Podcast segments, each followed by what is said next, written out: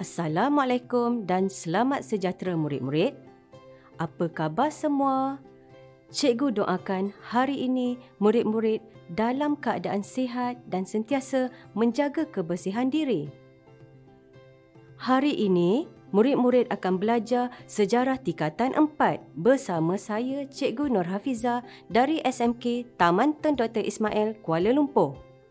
Murid-murid sila bersedia dengan buku teks sejarah, buku catatan dan pen.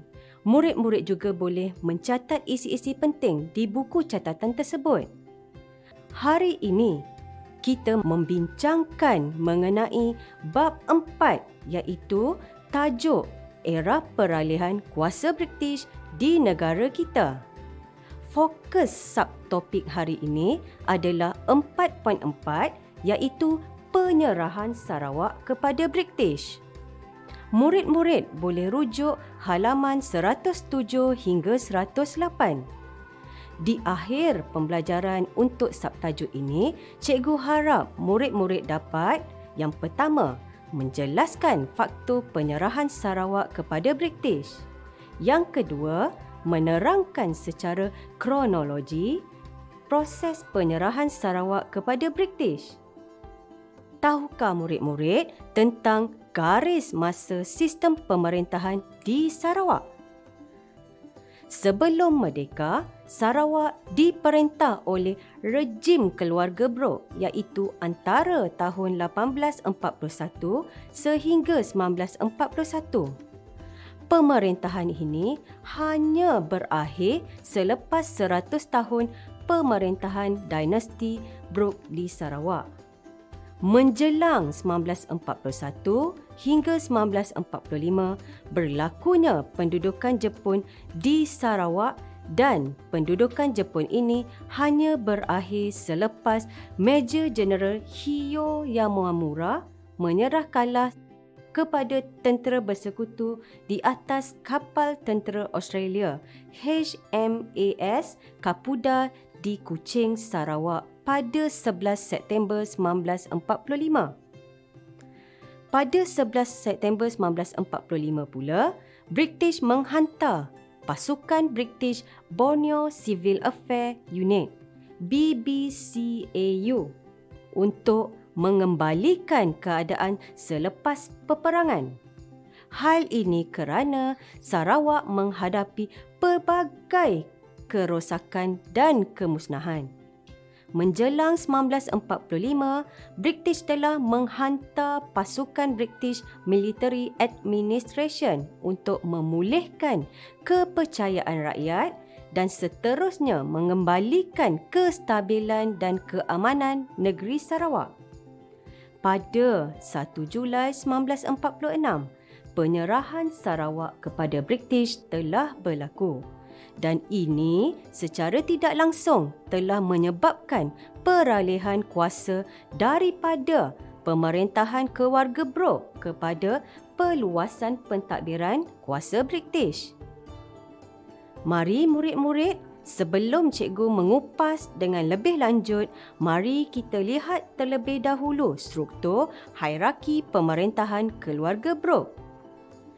James Brooke, beliau meluaskan kuasa di Sarawak antara tahun 1842 sehingga 1868 dan menggelarkan diri sebagai Raja Putih yang pertama. Kelicikan dan kemampuan James Brooke menggunakan pelbagai strategi membolehkan beliau berjaya mendapatkan Sarawak daripada Sultan Brunei.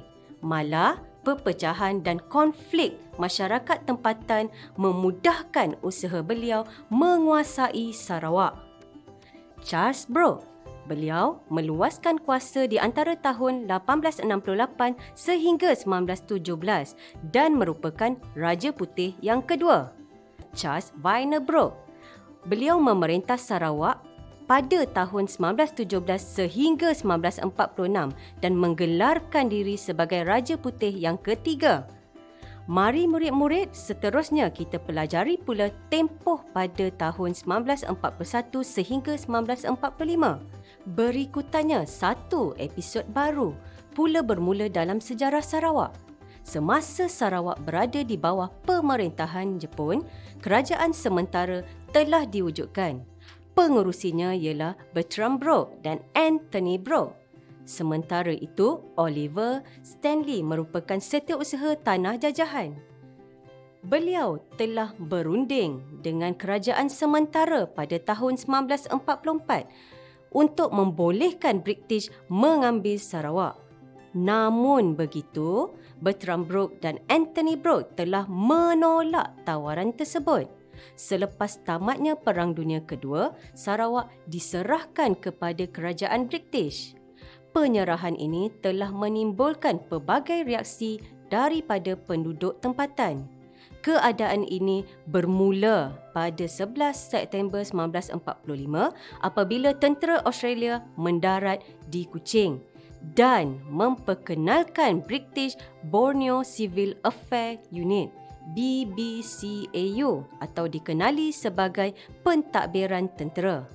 Kehadiran tentera-tentera Australia yang mentadbir Sarawak di bawah BBCAU untuk memulihkan keadaan selepas pendudukan Jepun telah menjadi faktor pendesak kepada British untuk menjalankan rancangan meletakkan Sarawak di bawah jajahannya.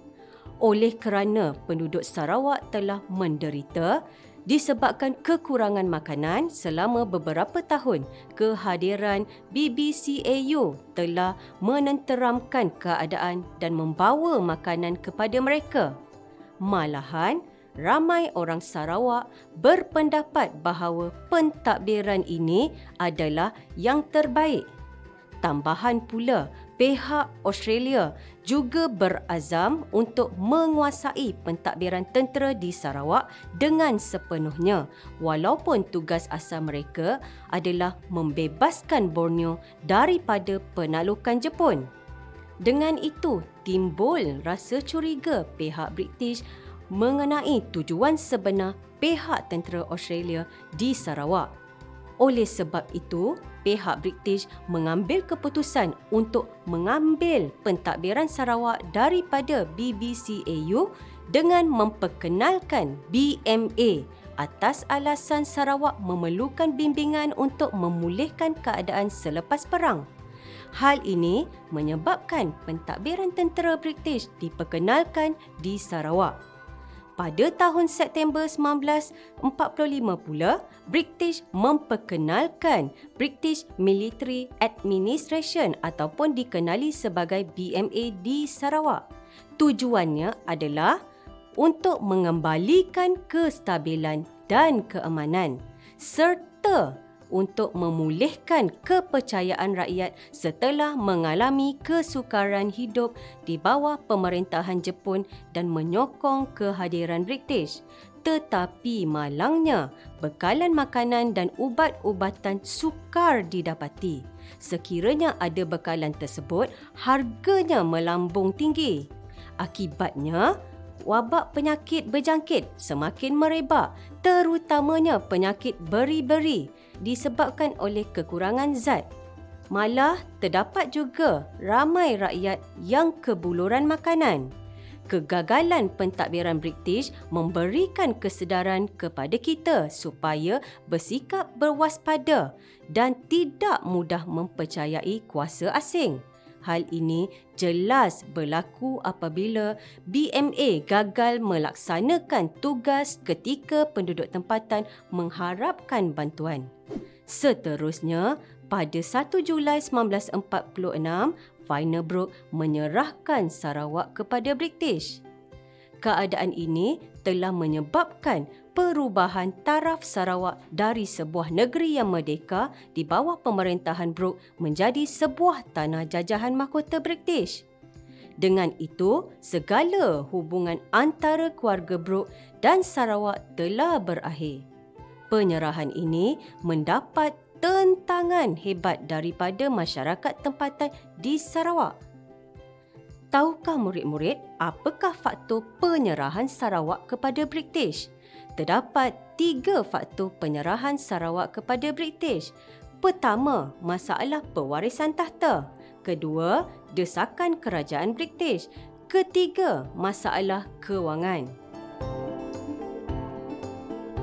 Baiklah murid-murid, faktor pertama masalah pewarisan tahta. Semasa pemerintahan Raja Putih Sarawak iaitu Charles Brooke, beliau telah mewasiatkan kepada Charles Weiner Brooke supaya berunding dengan saudaranya iaitu Bertram Brooke untuk menjalankan pentadbiran negeri. Namun begitu, Weiner Brooke sering mengetepikan Bertram Brooke dan melaksanakan keputusan mengikut kehendak sendiri. Dan apabila beliau semakin tua, beliau tidak mempunyai anak lelaki sebagai pengganti raja. Tambahan pula, beliau tidak mempunyai kesihatan yang baik iaitu uzur. Di samping itu, beliau enggan melantik saudaranya Anthony Brooke iaitu anak kepada Bertram Brooke untuk menggantikan mahupun adiknya sendiri iaitu Bertram Bro. Sebaliknya, beliau lebih rela menyerahkan Sarawak kepada kerajaan British. Hal ini kerana beliau tidak yakin kepada warisnya untuk memerintah Sarawak dengan baik pengistiharaan penyerahan Sarawak kepada British dibuat oleh Charles Weinerbrook pada 8 Februari 1946 kerana penggantinya tidak layak mentadbir dengan berkesan. Oleh sebab itu, Charles Weinerbrook yang berusia 72 tahun pada ketika itu telah memutuskan untuk menyerahkan Sarawak kepada kerajaan British kerana salah satunya penyelesaian yang wajar bagi negeri Sarawak. Faktor kedua, desakan kerajaan British. Mari murid-murid, kita lihat secara kronologi desakan British di Sarawak. Menjelang tahun 38, Lord Moyne iaitu setiausaha pejabat tanah jajahan mengarahkan Shenton Thomas supaya mengadakan perjanjian tambahan dengan Sarawak. Perjanjian ini memberikan kuasa kepada British untuk melindungi Sarawak sekiranya diserang oleh Jepun. Zaman pendudukan Jepun digunakan sebagai alasan untuk mempercepatkan impian British tercapai. Ini dapat dilihat apabila tersebarnya pengaruh Jepun di Asia Tenggara. British telah mendesak Raja Charles Weinerbrook menandatangani Perjanjian 1941 yang telah menandakan petapakan awal kekuasaan British di Sarawak. Pada bulan November 1941, perjanjian tambahan ini dimenterai dengan perjanjian ini, British mengawal pertahanan, hubungan luar dan pentadbiran Sarawak. Dengan perjanjian itu, British telah menghantar seorang penasihat yang bertanggungjawab penuh ke atas pertahanan dan politik Sarawak Seterusnya, keadaan ekonomi yang meruncing selepas pendudukan Jepun telah memberi peluang kepada British untuk menjalankan muslihatnya bagi meneruskan rancangan mereka mendapatkan kuasa. Pada 19 Jun 1944, pihak pejabat jajahan mendesak Weinerbrook memberikan kuasa yang lebih luas kepada British untuk meluaskan penguasaannya di Sarawak. Akhirnya, Weinerbrook bersetuju menyerahkan Sarawak kepada British untuk berupaya memajukan dan mengukuhkan pertahanan Sarawak. British pula ingin menjadikan Sarawak sebagai tanah jajahan mahkota di samping menguasai kekayaan ekonomi dan menjaga kepentingan pelaburan di negeri Sarawak pada 28 Februari 1945, pejabat tanah jajahan telah mengutus surat kepada Weinerbrook tentang pendirian untuk menyerahkan Sarawak kepada British. Keadaan ini akhirnya menyebabkan Weinerbrook bersetuju menyerahkan Sarawak kepada British. Di sebalik penyerahan Sarawak ini, pihak British berjaya meluaskan tanah jajahannya demi kepentingan ekonomi mereka. Faktor ketiga, masalah kewangan. Wienerbrod menghadapi masalah kewangan untuk memulihkan Sarawak. Tambahan pula, Wienerbrod tidak mampu menyediakan kemudahan dari perubahan dari aspek ekonomi kepada penduduk Sarawak. Keadaan ini disebabkan oleh kemusnahan yang berlaku akibat Perang Dunia yang Kedua. Oleh kerana itu, Sarawak perlu dibina semula dan ini akan melibatkan perbelanjaan yang lebih banyak serta kos yang sangat besar. Hal ini kerana ekonomi Sarawak terjejas. Contohnya lombong minyak musnah, ladang getah terbiar, kemudahan pendidikan dan kemudahan kesihatan serta jalan raya dan lapangan terbang perlu diperbaiki segera bagi memenuhi keperluan penduduk. Oleh sebab itu, Wienerbrod bertindak untuk menyerahkan Sarawak kepada British. Hal ini kerana Sarawak mengalami kerosakan dan kerugian yang amat besar dan Wienerbrod mendapati Sarawak terlalu miskin untuk dibangunkan semula. Tambahan pula, beliau juga berpendapat hanya kerajaan British yang sanggup berbuat demikian. Dengan itu, Wienerbrod berharap Sarawak akan dapat menjadi sebuah negeri moden di bawah pentadbiran kerajaan British kerana British mempunyai sumber kewangan yang sangat kukuh serta pengalaman teknikal yang diperlukan untuk pembangunan semula negeri Sarawak. Murid-murid, bagaimanakah pula proses Sarawak diserahkan kepada British? Mari murid-murid, cikgu terangkan proses penyerahan Sarawak secara kronologi. Proses penyerahan Sarawak kepada British. Yang pertama, pada 28 Februari 1945, pejabat tanah jajahan mengutus surat kepada Wienerbrod untuk meminta beliau menandatangani surat perjanjian dengan George Henry Hall iaitu Setiausaha Tanah Jajahan. Pada 24 Oktober 1945, beliau bersetuju menyerahkan Sarawak kepada British. Kedua, berikutan dengan pengumuman Wienerbrod menghantar setiausaha peribadinya Gerard T. McBrien ke Sarawak untuk mendapatkan persetujuan daripada ketua tempatan iaitu Datu Melayu Selain itu, untuk mengetahui sambutan penduduk tempatan tentang soal penyerahan Sarawak kepada British. Di antara datu-datu Melayu yang dilawatinya adalah Datuk Patinggi Abang Haji Abdillah.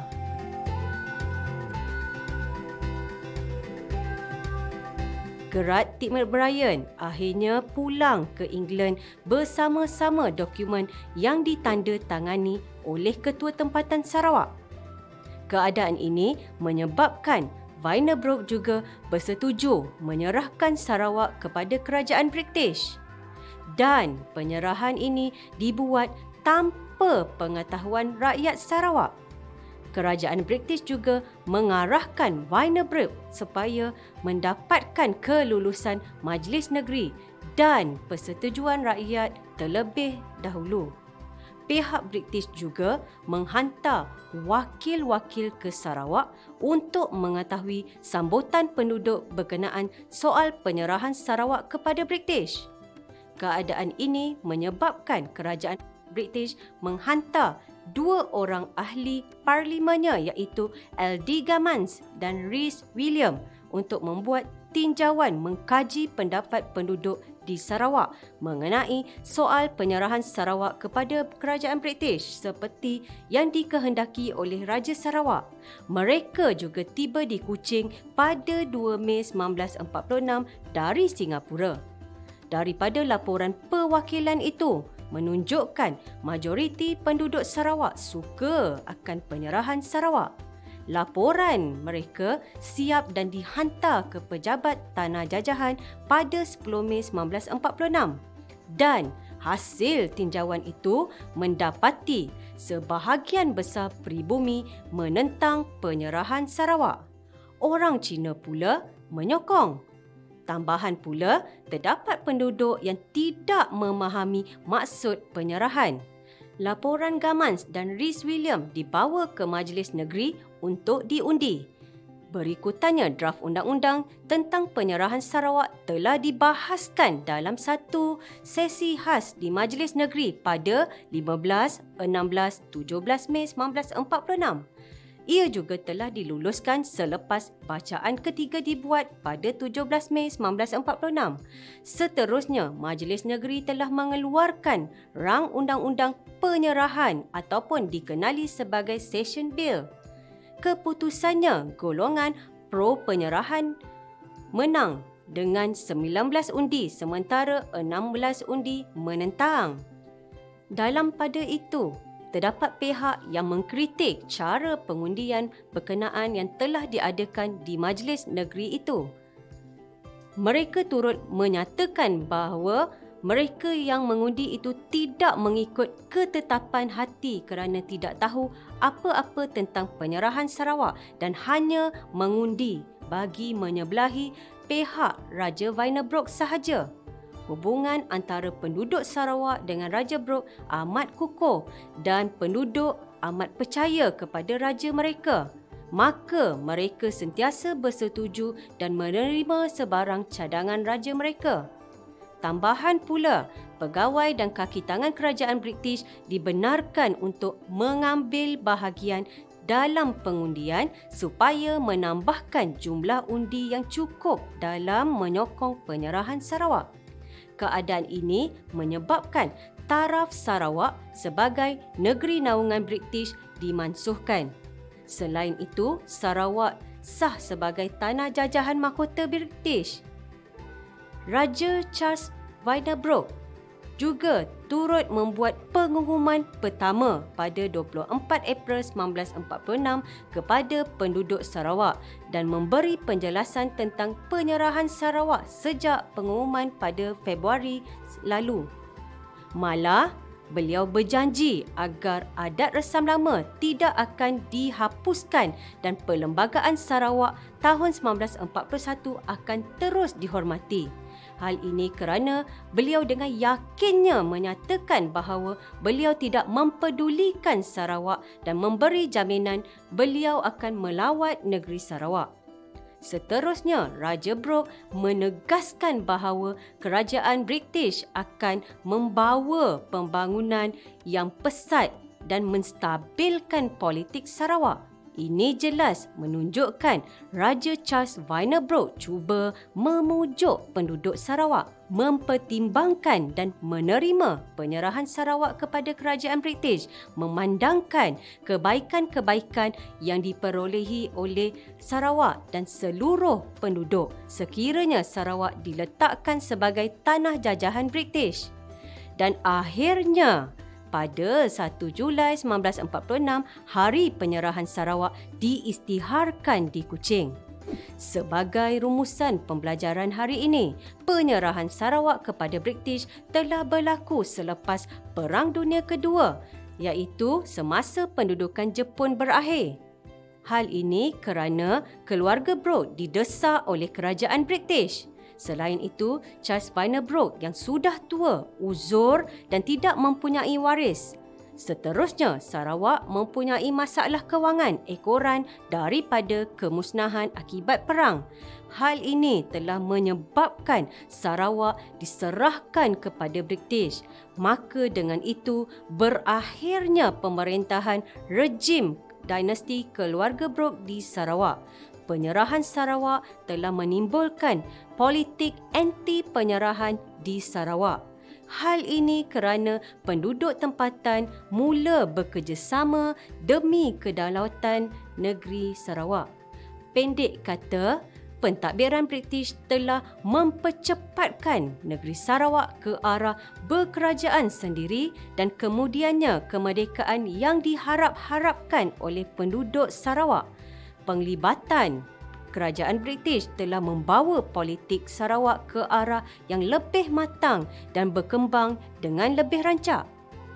Walaupun gerakan anti penyerahan ini gagal, gerakan tersebut telah memberikan kesedaran penduduk tempatan malah dapat meniup semangat kebangsaan dan semangat patriotisme di kalangan penduduk tempatan bagi melindungi tanah air yang tercinta daripada sebarang bentuk penjajahan.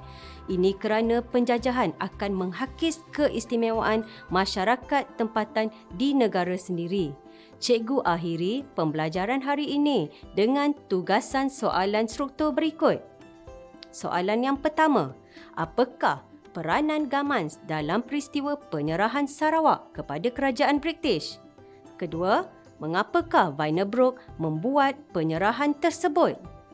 Ketiga, apakah iktibar daripada peristiwa penyerahan tersebut? Jadi, anda boleh cuba menjawab soalan ini dan minta bimbingan guru sejarah anda untuk menilai jawapan yang anda kemukakan. Sekian, semoga anda semua terus kekal bersemangat meneroka ilmu dan menjadi warga negara yang hebat. Sekian sahaja untuk pembelajaran hari ini. Cikgu harap kamu semua bersemangat untuk menima ilmu di rumah. Assalamualaikum.